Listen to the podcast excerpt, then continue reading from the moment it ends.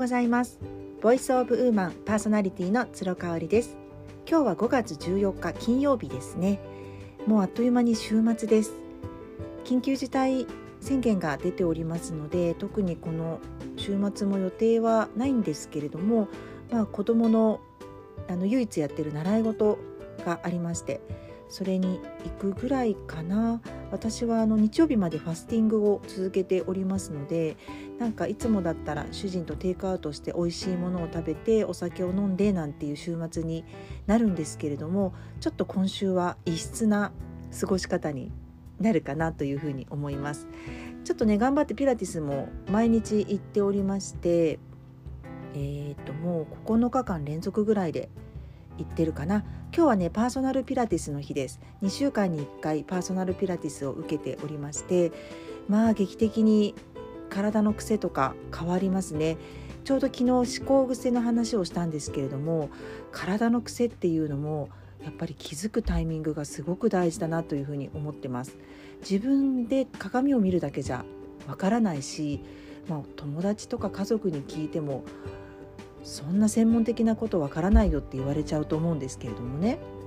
うん、あの姿勢すごく大事だなって思ってますのでまたこれは別の機会でお話できたらなというふうに思っています。そんなわけでファスティングが今日は3日目で1日目ね初日すっごい楽勝だったんですよ。もうね全然お腹がグーって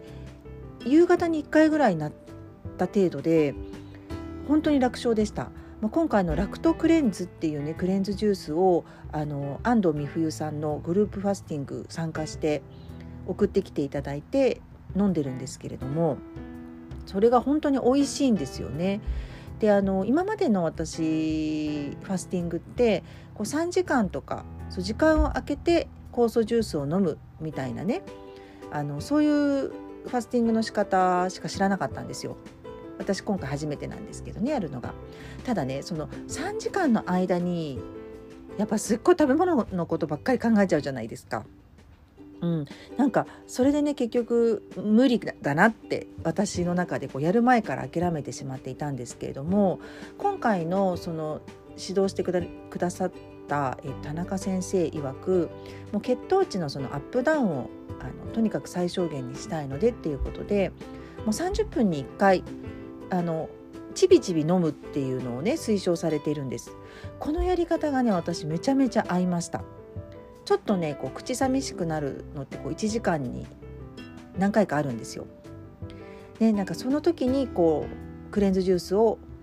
口にこう含むみたいなねガブガブ飲むんじゃなくって23口っていうのがコツなんですけれどもそれをやってるとねなんかこう時間が過ぎるんですよね。そんな感じで1日目は余裕でした。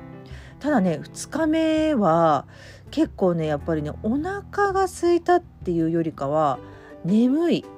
こう常にこうふわふわっとしている感じがして、まあ、日中生活がありますのでねタスクもありますのでずっと寝てるわけにはいかないなーなんていうねそういう感情との戦いが2日目はあってあこれがあのよく言う2日目のねあのハードルだなっていうふうに思いました。だいたいファスティングって2日目がすごい辛いらしくってカフェインを多量大量に摂取してる人とかもうものすごい頭痛に襲われたりとかあとは私がファスティングするちょっと前にね Voicy で聞いたタレントのめぐみさんなんかも今回のファスティング2日目つらかったって言ってたんですよ。もう好転反応がすごい激しく出ちゃってって言ってもう倦怠感とか吐き気とか出たって言ってたかな。もうなんか辛かったっていうのを聞いててちょっとビビってたんですけど、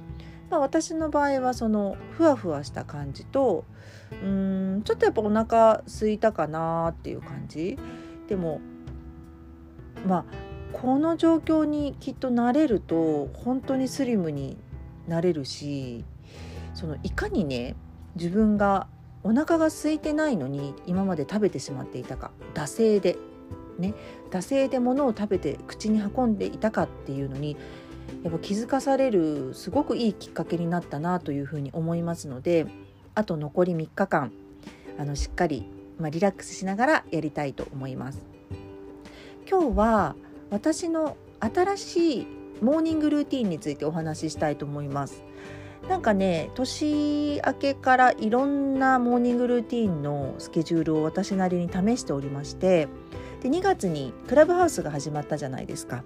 で、えー、と1ヶ月もとにかく試そうと思って1ヶ月試してでいろんな出会いがありましてある方の毎日やってらっしゃる朝のルームに顔を出して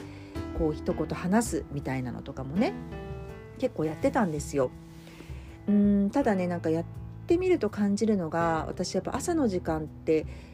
テーマが自由なんですよね。自分の自分に向き合う対峙の時間なのでそこにねこうフィックスされた予定を組み込んでしまうと自分の中でストレスになっちゃうっていうことに気づいたんですね。でちょうどねそのルームが5時45分からだったのであのー、まあ30分ぐらいするともう子供たちが起きてきちゃう時間になるんですよね。だからこう聞きながら話しながら朝食の準備をしたりとかするのが結構大変でした。そうあのー、いつもね AirPods をつけて私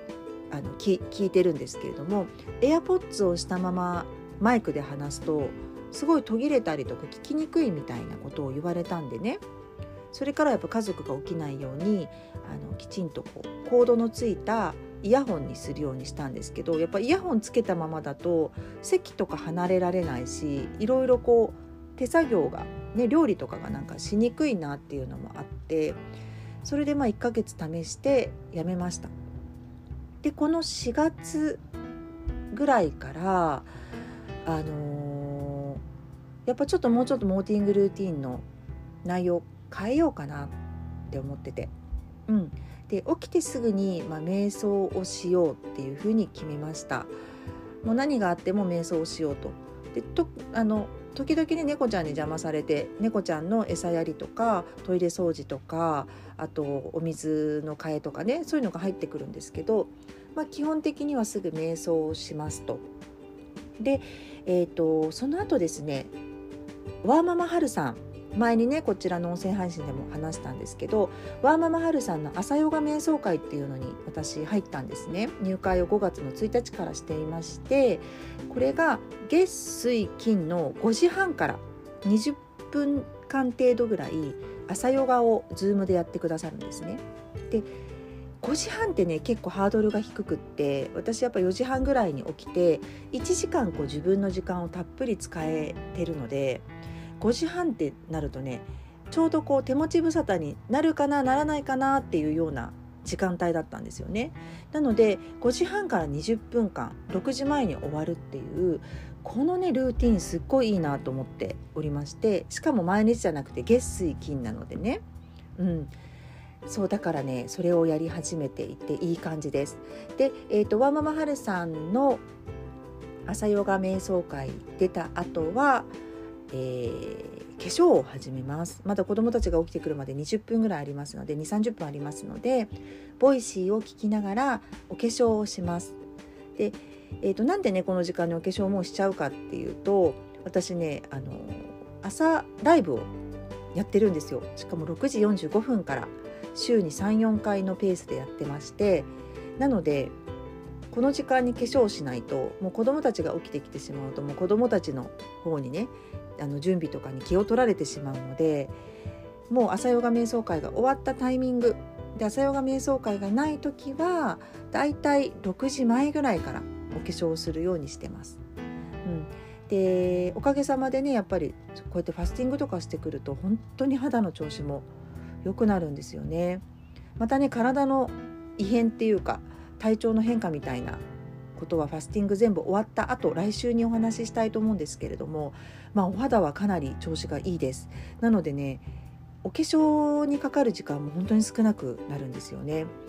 だから10分か15分ぐらいかな。あのきちんとシートマスクも10分弱ぐらいしてなので本当に15分ぐらいで終わるかなっていう感じですね。その後子どもたちの朝食の準備をします。まああの火を使った料理とかはしないので、えーと、パンを並べて、えーと、果物を切ってであとはまあちょっとちょっとしたあの青汁みたいなものをね子どもたちに朝飲ませているのでそれを作ったり準備したりっていうことをしてで朝ライブに臨むっていう感じですね。うん、なのでいい感じです。すごく今私のあのモーニングルーティン自分で気に入っていますのでもしねあの皆さんの中で、えーと、何かこう参考になるななんていうルーティンがあったら実践してみてほしいと思います。はい、それでは今日もありがとうございました。素敵な週末をお過ごしください。